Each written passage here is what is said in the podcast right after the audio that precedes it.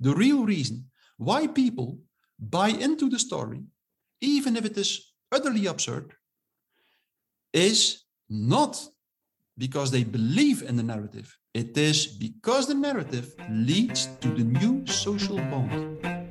That's the real reason. Welcome, everyone, to this show. I am your host, Dr. Chris Martenson, and today's show is going to be one of the most important you'll watch this year. I've spent pretty much the past two years covering the science of COVID. Well, today we're going to cover the psychology of COVID, more specifically, the ways in which many societies and cultures around the world, principally countries holding Western values, I've noticed, have overreacted, have underreacted, and have sometimes even dangerously fallen into what might be called mass psychosis, or more accurately, mass formation. During such moments, mental health declines. Societies can do great harm to themselves and to others as they irrationally overreact to perceived and sometimes entirely imaginary threats.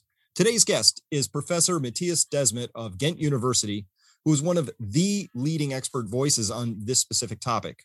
In addition to being a lecturing professor in clinical psychology at Ghent University, he holds a master's degree in statistics. Professor Desmet, I know you're a busy man these days. Thank you so much for taking the time to be with us and welcome to the show. You're welcome. It's a pleasure to be here. And what's the fourth condition? The fourth condition is uh, that there has to be a lot of free floating aggression and frustration and that also that follows that follows from the first three conditions if people feel socially disconnected and they feel that their life uh, uh, makes no sense or has no meaning, and they are confronted with a lot of free floating anxiety and psychological discontent that is hard to, to control mentally, then they will typically feel frustrated and aggressive. And all the all this free floating frustration and aggression will also be without object. People will not know why they feel aggressive, but they will feel it or they will feel frustrated. And in this condition, something very typical uh, uh, typical happens. People start to look for an object of uh, or for a mental representation um, to which they can connect their uh, anxiety and their frustration. So, and then, hmm, if under these conditions, a narrative is distributed in society through the mass media, indicating an object of anxiety, and at the same time providing a strategy to deal with this object of anxiety, something very specific happens, something very important. All this free floating anxiety might connect to the object of anxiety indicated in the narrative, and people might be extremely willing to participate in the strategy to deal with the object of anxiety, which is indicated in the narrative. And in that way, that's the first stage that has a specific psychological advantage. All this free floating anxiety is now connected to a mental representation. So, which means that people experience more psychological control in the situation. And then something, the next step is taken, something happens at another level. Meaning, because many people participate in the same strategy to deal with the object of anxiety, a new kind of social bond emerges, a new kind of solidarity. So people feel connected again in a new way. And that's that's actually that's the most crucial thing. If you look at the corona crisis hmm. and you listen at the main uh, uh, uh, uh, you listen to the mainstream narrative, then you will hear that everything is about solidarity. You have to participate. You have to accept the vaccine. You have to respect social distancing because if you don't, you lack citizenship. Mm-hmm. You show no solidarity. So that's the most crucial thing always in mass formation. So that's the real reason, the real reason why people buy into the story, even if it is utterly absurd, is not because they believe in the narrative. It is because the narrative leads to the new social bond. That's the real reason. And then there is a fourth advantage. All the frustration and aggression can be directed at an object. And that object is the people who, for one reason or another, do not want to participate in the mass formation. That's typically, historically, time and time again, we see the same process. When a population, for instance, the really large scale mass formations as they happened during the French Revolution, which were not very large, but they were large.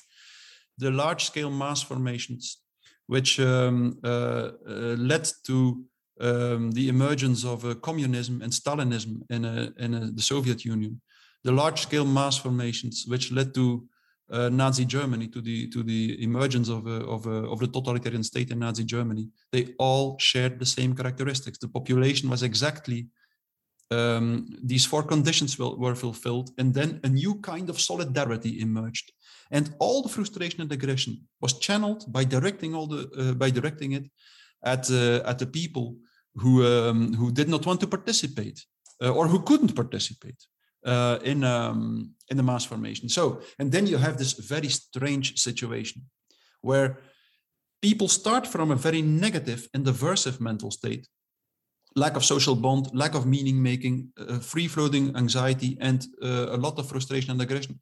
They switch from this very highly aversive mental state to a symptomatic positive state where they feel connected, their life makes sense because they are all uh, uh, life start to make sense again through this heroic struggle with the object of anxiety. People are united in their struggle against the coronavirus, for instance. Mm-hmm. So, uh, and their anxiety is connected to a mental representation, and they can satisfy their frustration and aggression. So, they, they, they, that switch from a highly negative mental state to a positive mental state um, uh, brings people in a kind of mental intoxication. That's why people continue to believe in the narrative, even if it is utterly absurd. And, and you know, the measures, the corona measures, for instance, like the social distancing, the mask wearing, uh, uh, the vaccination strategies, they function for a certain part of the population. And I'm talking probably about probably about 30% of the population. It's not, it's not much more than that. Only 30% of the population usually is really into this process of mass formation, into this process of a collective hypnosis. Then there are an additional 40 or 50% who just go along with the masses, who will never, never go against the current because in one way or another, they think it's better not to do so. And then there is an additional 20%, sometimes 10%, it depends a little bit, who really uh, uh, is not hypnotized at all and who also wants to speak out and do something to change the, the situation. But the first part of the population, the 30% who are really into the process of mass formation, mm-hmm. um, for these people, the more absurd the measures are, the more, the better they will work, the measures, and the more they will be inclined to buy into the narrative. That because the measures is this function the bigger the bigger the lie, the better? Is that what we're talking about? Yes, here? indeed. Yes, but the, the, the measures really function as a ritual.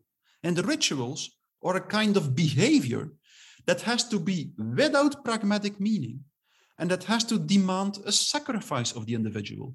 Uh. By, par- by participating in a ritual, an individual shows that the collective is more important than the individual, meaning that rituals have to be a kind of behavior that is without pragmatic meaning, that leads, that has no advantages for, for people, no pragmatic advantages, and that uh, for which people has to sacrifice something. So that's that's that's a strange thing that for a certain part of the population, it really doesn't make a difference whether the measures are absurd or not. And that's what that's what's so strange for the people who are not in the process of mass formation because they look and they see what's happening here.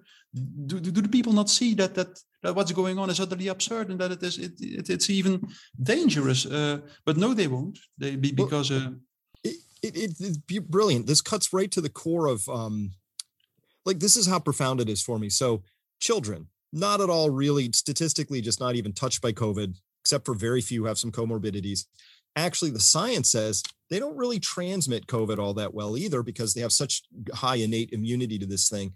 And yet there are people out there saying we need our children to be masked, even though there's no science to support the idea that the mask does anything, except it probably harms the child's cognitive and social development skills at a critical period of time. So people are willing ritualistically to sacrifice their children. Indeed. That's powerful to me. Is that what we're talking about? That's what we are talking about. Yes That's exactly what we are talking about. And that's like, yes.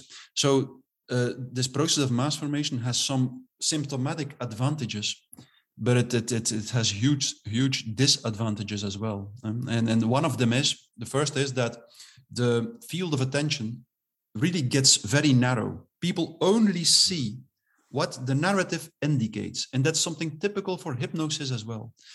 When someone is hypnotized, uh, he will only be aware of the part of reality uh, uh, the hypnotist focuses on.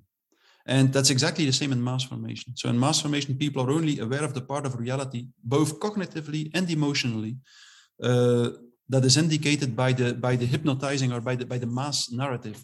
And that's that's the reason why people don't seem to be aware um, of the of the collateral damage of the measures. And in one way or another, people know somewhere that there is collateral damage of measures, but it has no cognitive and emotional impact. That's the problem.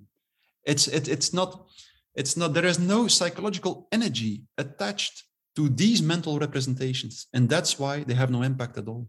So people so will. An example yeah. might be it's it's incredibly incredibly awful worst thing ever that a 78 year old obese man with four other comorbidities died of covid that's terrible um, a 28 year old whose gym was shut down whose livelihood went away who fell into a deep depression and then took accidentally a fentanyl overdose and they died we ignore that this is terrible no. but that's not even doesn't even impact us yes it will have no impact exactly because when the when all this anxiety and all this frustration and all this aggression connects to this narrative that indicates an object of anxiety all the psychological energy mm. is connected to this narrative and what is not in the narrative is not uh, uh, uh, uh is not connected to psychological energy. And that's exactly why what is the, the things that are not indicated by the narrative have no impact. They have no emotional or cognitive impact. They exist. People hear that there is collateral damage but it will have no impact. Now that, that's you can understand that perfectly from a psychological perspective.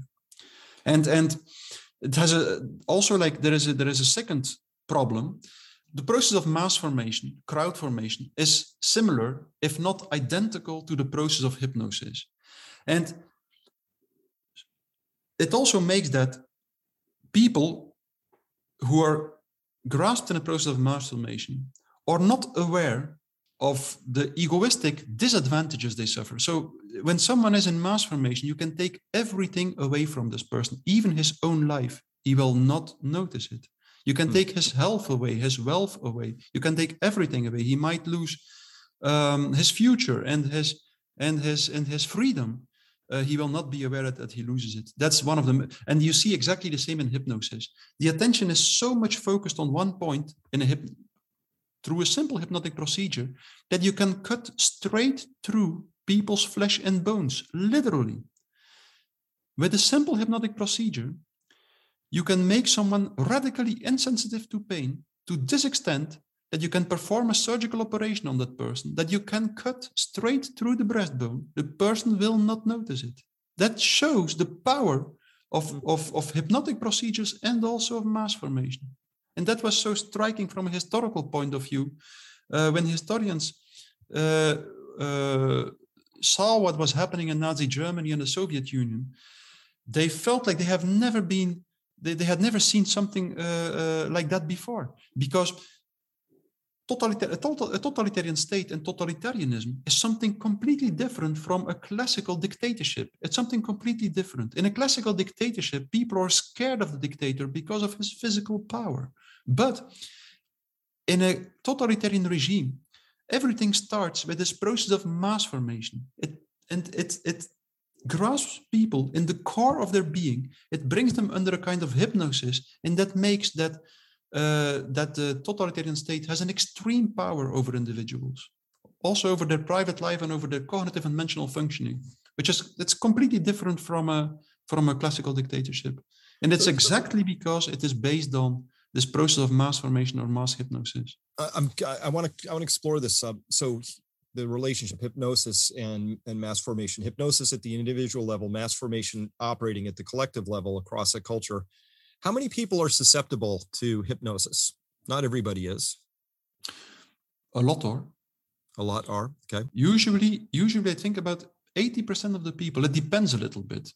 It depends a little bit. The extent of hypno, the, the, the, the depth of the hypnosis will not be the, the same mm-hmm. uh, for everyone. But in, in um, mass formation, usually only about 30% of the people is really is really uh, into the process of mass formation, not much more. Okay. And and for that 30%, is there any relationship between intelligence and susceptibility to that? Not at all. Hmm. Not at all. Really? No.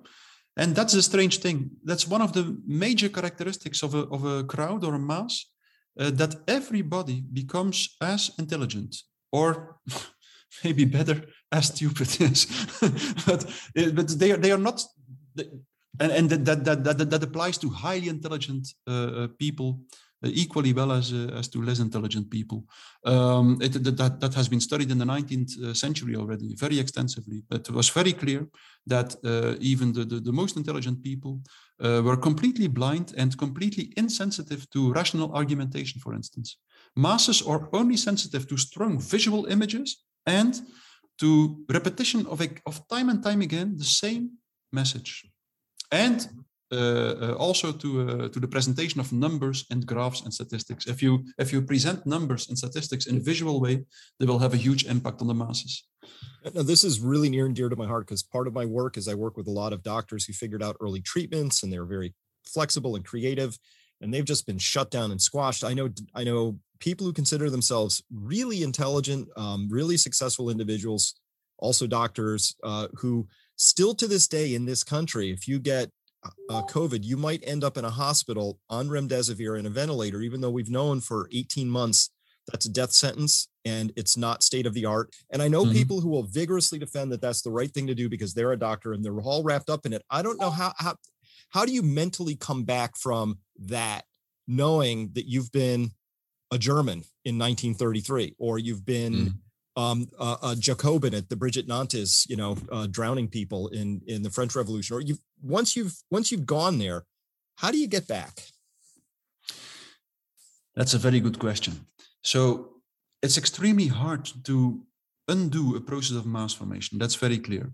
Um, for instance, it, it's it's extremely hard to, to, to, to, to wake someone up who is in the process of mass formation. But Gustave Le Bon, I don't know if you're familiar with Gustave Le Bon, he wrote a very important book on, uh, on mass formation in the 19th century, uh, The Psychology of the Crowds, it, it, was called. And he describes already there that uh, if the people who are not in, in the mass formation try to wake up the people who are in a mass formation, uh, then they will be confronted probably with failure. They will uh, uh, be confronted with the fact that that that they are unable to, to, to, to wake up the masses. But he says, nevertheless, it is extremely important to continue to speak out. Because if people continue to speak out, the hypnosis might become less deep, and it will become less deep. Uh, Gustave Le Bon uh, presents several historical examples of uh, situations in which in which uh, um, uh, people who were awake continued to speak out um, and prevented the masses from committing atrocities because that's typically what masses do. Because uh, one function of the mass formation is um, um, the satisfaction of all this frustration and aggression you know the fourth condition. Masses typically typically have the inclination to show the tendency to um, to commit atrocities. And they typically do it uh, uh, uh being convinced that they perform an almost sacred pledge and that it's some that that that, that they, they do something that is that is a that is a really their duty. And that that that has to do with the fact that uh, people in mass formation are convinced uh, that what they do is for the greater good for the for, for the well-being of the collective. Uh, but they forget of course that it is for for the well-being of a certain collective and at the disadvantage of a of a of another of another part of the population but anyway so uh, it's hard to wake the masses up uh, the only thing, but, but, but if you continue to speak, uh, the 30% of the population who is really into the process of mass formation, uh, uh, uh you, well, you will make the hypnosis less deep in this part of the population, and you might prevent um, um, the masses from from committing atrocities. So it's extremely important to continue to speak out.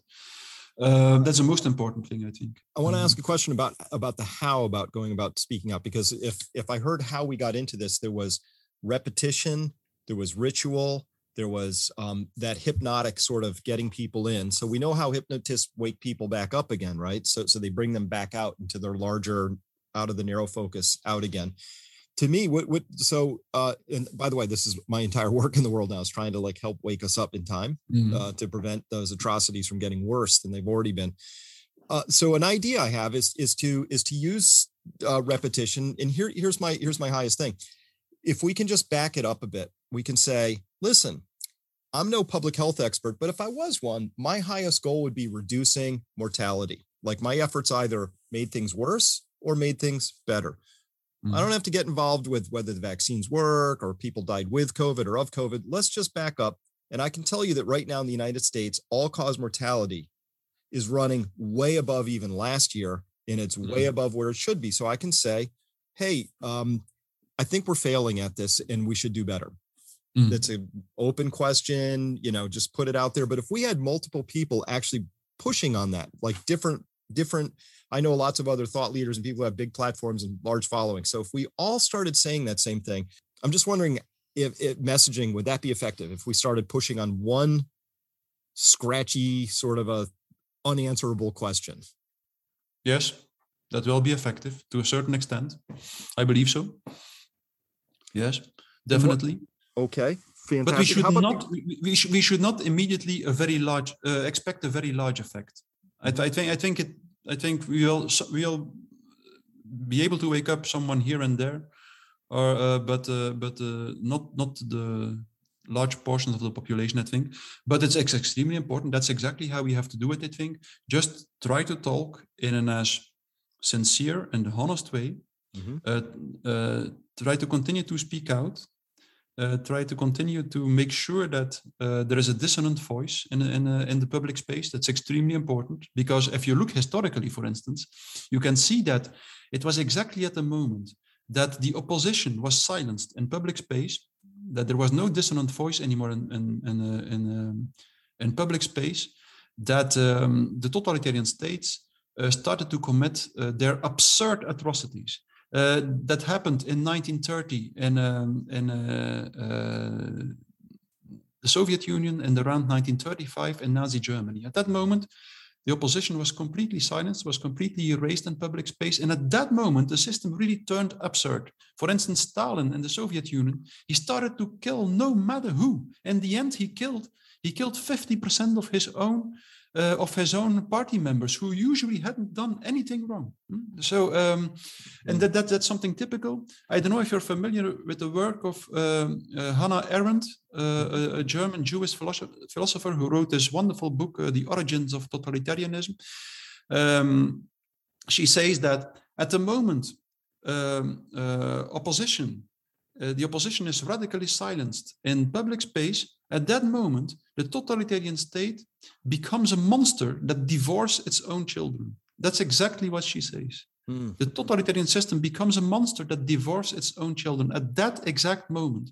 So it, that shows us again that something radically different from a classical dictatorship. In a, when a classical dictator uh, manages to silence the opposition, he usually will become more friendly because this guy, a classical dictator, has a certain tactical awareness. He knows that at the moment he is in charge, and at the moment he really uh, overcame all opposition. He knows that at that moment it's important for him to show the population that he will be a good leader. That's what he realizes. But in a, in a, in a, total, in a totalitarian state, which is based on this process of, of, of, of, of sleep and, and, and hypnosis, um, totalitarian leaders are not aware or, or do not have the, the brains at that moment to just know that it will be to their own disadvantage if they if they if they continue uh, to commit atrocities. But that's exactly what they do. Even it even gets much worse once they are once they really have or the only voice in public space. So it's so it's so important to understand that difference between classical dictatorships and totalitarian processes. For instance also totalitarian leaders typically are also hypnotized by their own voice and their own theory. Hmm. They are hypnotized, Gustave Le Bon says that, Hannah Arendt says, says it uh, as well.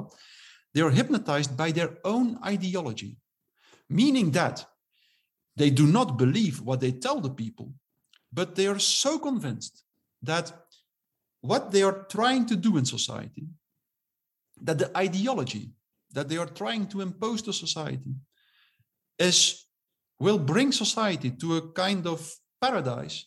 They are so convinced that what they are doing is the good thing that they feel that it is justified to lie, to cheat, to manipulate, and so on. That's typically, but they are absolutely ideologically hypnotized. They are hypnotized by their ideology. That's a something that is radically different also from classical dictatorships.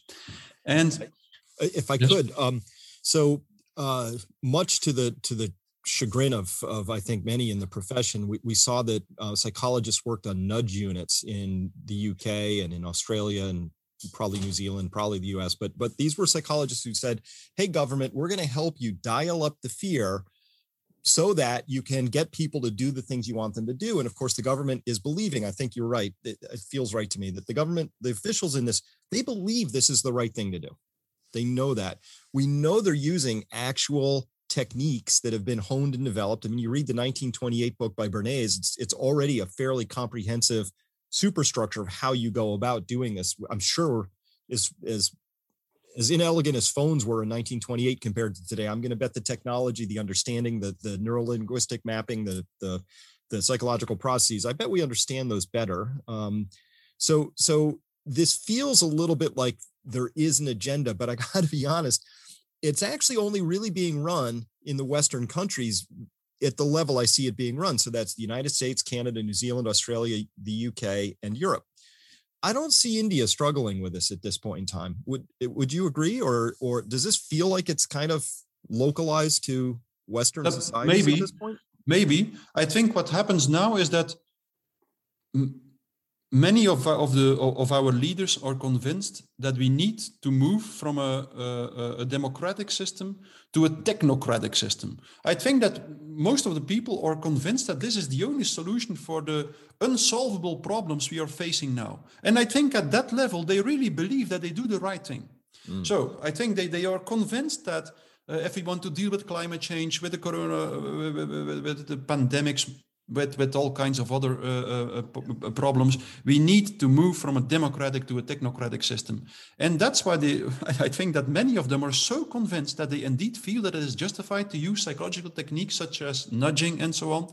Uh, um, uh, to, to, to make people believe in the narrative and to, to, to convince them to go along with the narrative, to buy into the narrative. I think that's what happens. I think we have to distinguish between the, the level of ideology and the level of the narratives that are distributed in the in the uh, uh, in society. I think that our leaders believe that at the ideological level they do the right thing. They even uh, choose for the only uh, possible solution. And I think that many of them will not really believe in the narratives they are distributing. I think that many of them will consider the narratives as a kind of an instrument to uh, uh, to to make the ideology happen. So I, I think I think that's about what happens. Uh, I don't think that is that it that it. Yeah, yeah, yeah. I, I think something like that happens. Um, okay, this is this is absolutely brilliant. So, so I think we're at the heart of this now for for me and my understanding where I'm at in the development of understanding this. So, what I'd like to do is try and understand it from their perspective. So, uh, they sleep at night they believe they're doing a higher order good maybe there's some self-interest and some power and some usual ego and greed and stuff like that wrapped in always is hey we're humans but but they believe in on some level in this larger story which if i listen to the davos crowd they tell me specifically that they're very concerned about something that i think is real which is that by 2050 we'll need three planets of resources and we only have one right there's mm-hmm. an issue there we, we know that we're at this really unusual part of our species development where we've kind of grown into the edge of our petri dish and now we got to you know go to a, a plan b. Their plan b though is technological nirvana this technocracy. Um, so I, I can only imagine like fauci i can get my head around fauci. He seems really committed to the idea that everybody needs to be on this vaccine program and that that's the only way like to the exclusion of every other possible measure. It's all about getting everybody right down to infants on a vaccine program. So if I put myself in his head, he must believe, at least on some level, leaving aside money and power, that that is a right thing to do. Mm. That that brings us yes. somewhere yes. we should go. I think so. Yes. Yes. Yeah. Yes. But it's dangerous, of course. It's not because people believe that you're doing the good thing that you're not dangerous. No, no, no. It's it, it, it lacks yeah. all humility is uh, humility, which is um that you know guess what these are complex systems they have emergent behaviors we can't predict what's going to happen da, da, da. exactly but I, I, I, think they think they can control everything control yes yes um, yes yes everything yes. and yeah. get a predicted outcome at the back end of, of that. course yes well, well well from from a from a, a science point of view this idea of being able to control everything is absurd. As you you, yes. you referred to complex dynamical systems, uh, to the emergence of complex dynamical systems, we all know that complex dynamical systems are unpredictable in the, in the chaotic phase. They have this characteristic yes. of determin, deterministic unpredictability. Lorenz, Edward Lorenz wrote this wonderful paper on deterministic unpredictability of complex systems. They should read it all, and then then they should realize that they started something that will lead up to only one thing to self-destruction. And mm that's exactly that's exactly what uh, people like Le Bon and Arendt already described. That totalitarianism always destroys itself, always, and then, because it is it, it it's it's well, it's so important to realize because the people who do not buy into the narrative, who do not go along with the narrative, and who wonder what they can do, we just gave them the advice that they have to try to continue to speak out. That's one important advice. But the second one is that the best strategy always is non-violent resistance. Always. That's the best strategy because every kind of violence used against the system will be used as a justification uh, uh, for the aggression and uh, and uh, and the frustration to channel the aggression and the frustration to that group. That's one thing. And the second thing is that the second thing is that the group who doesn't buy into the narrative does not have to destroy the system. The, the, the system always destroys itself, always. It's, self, it's hmm. intrinsically self-destructive, but it can take a while, of course. And then that's why um, it's very often necessary to uh, establish a kind of parallel structures that, that allow uh, uh, people to, to, to survive more or less or a little bit independent, from, independent from the system. Um, but uh, well, yes, I agree uh, completely that that that that uh, uh, people can think they can control processes as the ones that are happening now, but they can't. Definitely not. Science shows this uh, in, in in in in yeah in the most clear cut way. Um, yep, it's it's an absolute guarantee. I love this idea of parallel structures. Uh, and, and uh, that's what I do with with my tribe, as I call us. Uh, we we are practicing with those parallel structures, but to me, the steps are one you have to be aware that this is happening because that's that's my first line of defense. So when i read nudging articles right? So um, here's one from uh, the omicron variant just came out a few days ago and um, i'm looking here at a at a pbs article. It reads first first first sentence worried scientists in south africa are scrambling to combat the lightning spread across the country of a new and highly transmissible Omicron variant as the world grapples. Those are all leading, leading, leading terms to me. Those are all emotionally charged, and they're they're like mm. you say, they're ungrounded. It's just sort of free floating. Look at all that anxiety. Mm. Lightning speed, blitzkrieg, mm. fire is scrambling, you know, and it's just and it turns out I called up some doctors in South Africa and I said, What are you dealing with? And they're like, It, it seems mild. You know, it's like like I can I can perform better journalism than these people, but they're caught. Whoever wrote this is caught. Nobody had to mm. teach this person to write it that way, did they? Mm, no. No, they just knew, right? Yeah, indeed. Yeah. So step one is if I can see that happening, I, I can be immune from it. And then step two is I think we got to find each other and and come together so we're not tons Connect. of little voices. Yeah. Connect. Because that's mass formation emerges in a disconnected society. So people have to be socially atom, atomized, uh, uh, Hannah Arendt called it. So they have to be yeah. socially isolated. There, there has to be a lack of social bond. But once mass formation is established and once a totalitarian thinking emerges in a society, it makes the social isolation even much worse. That's very typical. Um, uh, in, in, in, a totalitarian state, um, uh, Arendt says there is only one bond that is allowed, and there's the bond between the the state and the individual, but not between the individuals. So totalitarianism typically um, destroys all the social bonds between individuals. And that's why we have to do, try to do the opposite. We have to try to connect with each other, to try to connect as much as possible differently. So speak out um, uh, and uh, connect with each other. Um, that are two very important, uh, two two extremely important uh, things. Yes. Yeah. So uh, it will pass on its own, though. It, um, I think Charles Mackay, to paraphrase badly out of memory, said that it, it has been seen that men um, think in herds and they go mad in herds, but they will recover their senses only slowly and one by one. Something yeah. like that, right? So something like you, that. You can feel this mass psychosis. Um, as we come into uh, the last part of this, I'm curious because a lot of this feels intentional to me. Your your your estimation is how much of this looks intentional versus this is just how it goes.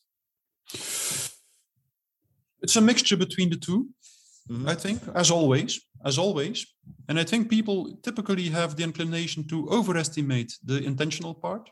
Mm-hmm. But that doesn't mean, of course, that there is no intentional part. I'm, I, I, I also, I, I, I agree with you, and I also believe that um, uh, many uh, experts and leaders now know that the vaccination strategy actually doesn't really work, or that that at, at least uh, it, it, doesn't didn't bring us what uh, what we could expect. Many experts know that uh, uh, face um, mask wearing actually doesn't lead to less um, contamination. So, for instance, and sometimes the experts also tell this in the mainstream media. I remember one virologist here in Belgium saying that uh, the, the mask wearing is a symbolic measure because it remembers people uh, um, every day that there is a pandemic and they and that they should um, uh, go along with the with the with, the, with the measures or that they should, should uh, stick to the measures. So I think people know it indeed, but I think that again, I think what these people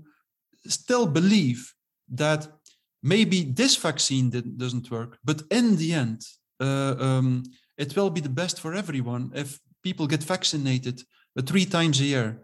Um, uh, so this, this, this, this ideological fiction, this belief that uh, we should replace a nature through an artificial system, natural immunity through an artificial system. This is so typical for, for totalitarianism. This was typically maybe people are not aware of that, I think, but that is what totalitarianism is. Totalitarianism always tries to establish an artificial world and an artificial society which can be entirely rationally controlled and manipulated.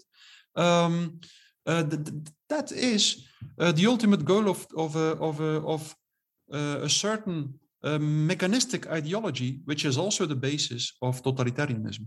Because, um, mm-hmm, mm-hmm. Uh, so that I, I do believe that uh, the experts know that many of the measures and stuff uh, don't really work, but I think they are still convinced that their system and their ideological approach of, of, of society um, uh, will be the best uh, ever. I, I think, uh, um, and in the end, it becomes entirely absurd, of course, because in the end, they are willing to sacrifice 50% of humanity to re, or even 100% uh, to make their ide- ideological fiction real. And that's the the absurdness of uh, of um, of uh, of this kind of thinking. Yes. Yeah, well, well, the COVID measures don't work from a public health standpoint. That's clear. Um, you know, and as they say in the military, once is an accident, twice is coincidence, but three times is enemy action.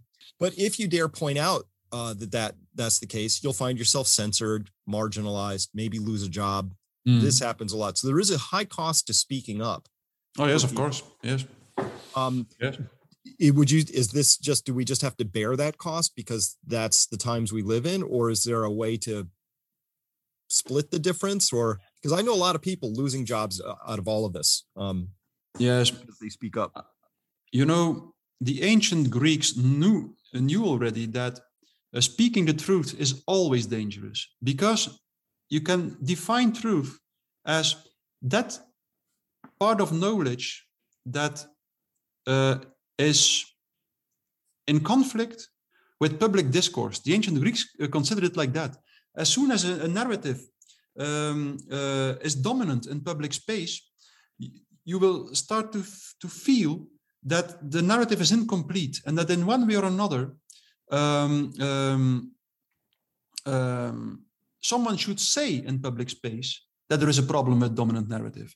And the ancient Greeks knew that the one who tells it, the one who, who tries to say what everybody feels, but, but, but, but that nobody dares to say, that person is in danger. So, and that's what that, that's what the ancient Greeks considered speaking the truth. And it means eh, they called it parrhesia. Uh, so a, a, kind of speech which uh, um, consists of just telling that something that everybody feels that it should be told, but that nobody dares to say. And if you do that, you're in danger. That's true. And I think we, we should we should continue to try to do it because uh, the better you understand what is happening, the more you see that actually there is no other option. There is no other option. If we shut up, we will be in danger as well. People mm-hmm. who now go along with the narrative, people who now go along with the narrative do not realize the danger they expose themselves to. They, they, they have no idea what's awaiting them. And it, could, could we even say that that that is as expensive as it is now to speak up, it'll be more expensive if you yes, wait? Definitely. Yes. That's one more thing. And of course, I think we have to be careful and we have to be as polite and as friendly as possible. And I think we we do not only have to speak for ourselves, we also have to speak for the people who believe in the narrative. Because in the end, it will be clear that uh, they need a dissonant voice and and and that that that that mm. without this dissonant voice the system will close and and will become radically self-destructive. And i, I think and maybe we can also learn something from them at certain points. I mean but we have to try to establish an, an open conversation as much as possible as possible in society. And that and we have to do that for everyone not only for ourselves but also for the people who are into the mass hip or the, the mass phenomenon. Because in the end they are human beings as well. Yeah. and um, yeah. So with compassion, I, I am often saying that that uh, for the people who've who've gone off that into the mass psychosis, when not if but but when they come back, I'll welcome them. There's not going to be big, ugly lessons learned, rubbing their noses in it kind of thing. Like let's listen. Can we just uh, everybody has to be welcomed back into this into reality as i call it at this point so the reality yes. we face huge predicaments a problem has a solution a predicament just you have to manage the outcome we're facing huge predicaments economically, ecologically. We've got energy issues. Mm. like big things that we really need our best minds on, and we need full. We have to have the ability to have uncomfortable conversations, right? Mm. It's like, and if we can't even do that around something as simple as should people take vitamin D or not, you know, without that somehow becoming, you know, uh, against the the state narrative, I think we're in trouble. So I really think this is important. You know, to me, tell me if you disagree, but what's at stake is literally everything. Yes. I like living in an abundant, well functioning society. I think that mm. could all break if we mismanage this to the point that our currency collapses because we didn't figure out how to close the gap between the debts we have and the liabilities we have in reality. If we don't do that on our own terms, it'll come on nature's terms. And I don't like that. I'd rather do this um, consciously and elegantly. So I mm. think that's what's at risk to me everything. Yes, I agree. I agree. Um, yes, definitely, and that's that's exactly this this the the ultimately um, mass formation always destroys the core of the human being. Mm. It destroys the humanity in the human being, and so we are human. I think as long as we try to speak to each other. Yeah, and but that that that's the use of language and the establish, uh, establishing a social bond through speech is what characterizes a human being and what makes it different from other living beings. And I think that's what we have to try to represent. We have to try to represent humanity in this crisis and to try to prevent um, uh, that um, uh, humanity disappears. And we have to do it just by trying to continue to speak, to be respectful to the other people, to be to to give them the right to have their own opinion, to even give them the right to be in a mass phenomenon, to be in a, ma- mass formation, but by just telling them, we will try to continue to speak to you, and we will try to continue that there are people who think differently, that there are people who who who uh, uh, look at it from a different perspective, Uh, we have to be as sensitive as possible, as honest as possible, as sincere as possible. But uh, that's the only solution, I think, or that's the only uh, way to prevent the system uh, to close and to destroy everything. Um, which I will, I don't believe it will. I, I, I really, I'm really optimistic in this sense. I believe that there will be a group of people who manage to continue to speak out and who will bring change in in in, in this situation.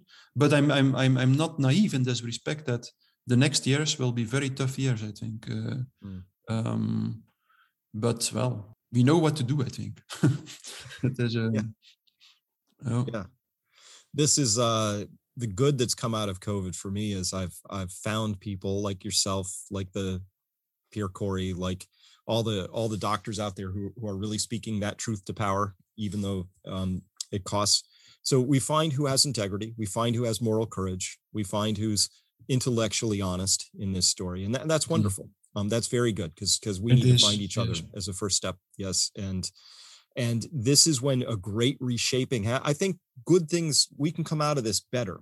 Um, the fact that 11 million people in Belgium are consuming 300 million doses of antidepressants in a year tells us there are things we can improve upon. Yeah. So that's the hope the hope I have and, and the opportunity in the story is that we can do better. I think we can. Yes, indeed. And that is the real problem. The real problem is not the virus. Maybe the virus is also a problem. And definitely if you die of the virus, it must be terrible and so on. That's, that's not about that. But but the real problem um, we try to find a solution for without knowing it is this psychological discontent and this psychological misery the society was in before the crisis. And the crisis and this narrative on the coronavirus was a symptom was a symptom of the real problem, which was actually the psychological um, state of the population, which in its turn was connected to our view on man and the world our mechanistic view on man and the world, our, our mechanist, materialist view on man and the world. That's the real problem. A view on man and the world that actually is not scientific at all. Mm. Because if you look at science, the science of the last 150 years, it exactly showed us that we are not a biological machine and that the universe is not a mechanical system. Far from that. It's a system that is aware, that is conscious, a system that reacts to our consciousness. Mm-hmm. That's that's the real revolution, I think. Um, that has to happen. That the old view on man and the world is replaced uh, by a view uh, that is different, and that. Uh, yeah. yeah. yeah, yeah, yeah, yeah. This is uh, this is where I've come to as well Is this idea that um, that these might well be birthing pains, but this isn't this is this is the moment where humanity, our consciousness gets to come forward and understand that consciousness consciously interacts with itself and what this stuff we call matter and reality. It's it's a huge awakening. And for instance. we yeah, and nature's been running this experiment for a while. So either we step up to the plate and, and into our full potential, um, no. or or we don't. Uh, but that's literally what's at stake here is is uh, is probably the most worthy thing of all is to be a participant in um, a really incredible moment of evolution. And so maybe that's a lot of this is is um, is just how it goes right? There's there's it's this is uh, getting born is never easy I exactly. Guess. and that that's also why personally i don't think that ultimately what we are dealing with is a conspiracy, it's an ideological problem. That's what I believe ultimately. Of course, people conspire from time to time and so on, but ultimately, we are dealing with a with a problem at the level of of uh, of our uh, of an uh, we are dealing with an ideological problem. I think people are grasped in a certain ideology, a certain view on man and the world, uh, and that is this view on man and the world that is the real problem in in this situation. That's what I believe. I believe so too. So so the framing then becomes that those who are want to give us this technocratic future they envision to them the dichotomy is they they say it's it's this future progression this is where we were always going but in fact they're trying to hold us back into a very old ideology mm-hmm. which is not the one we need so it, that's the fundamental tension in that story is that it's it's inaccurate Um, Yeah, indeed. they're promising us everything while delivering us the past. Uh, Yeah. Yeah, it doesn't work. Fantastic. So how do how do I help you? How does my tribe help you? Where, what do you tell me about this book you're writing? And um, and I know people are going to want to follow you more closely after this and um, find out what you're saying and thinking. So how do we do that? I well, you you you helped me already now by just uh, giving me the opportunity to speak and to to bring my my my story here or my view on this problem. So that's one very important thing, I think. And if you want, you can invite me another time when I finish the book. it's it's finished. It- Done. it's finished. It, it will be published in January. It is finished now, but it still has to be translated in uh, in English because I wrote it in Dutch. Um, yeah. Yep. And what's the title? The psychology of totalitarianism. Beautiful. That's Oh. going to be, yep. We'll have you right back on because uh, I'll have a lot of people interested Wonderful. in that on, on my end. No. Absolutely. Well, um, Doctor, thank you so much for your time today. Thank you for your work in the world. And uh, this has been a fabulous conversation, and I really do plan to have uh, follow up with you very soon. So And thank you very much for inviting me and for listening.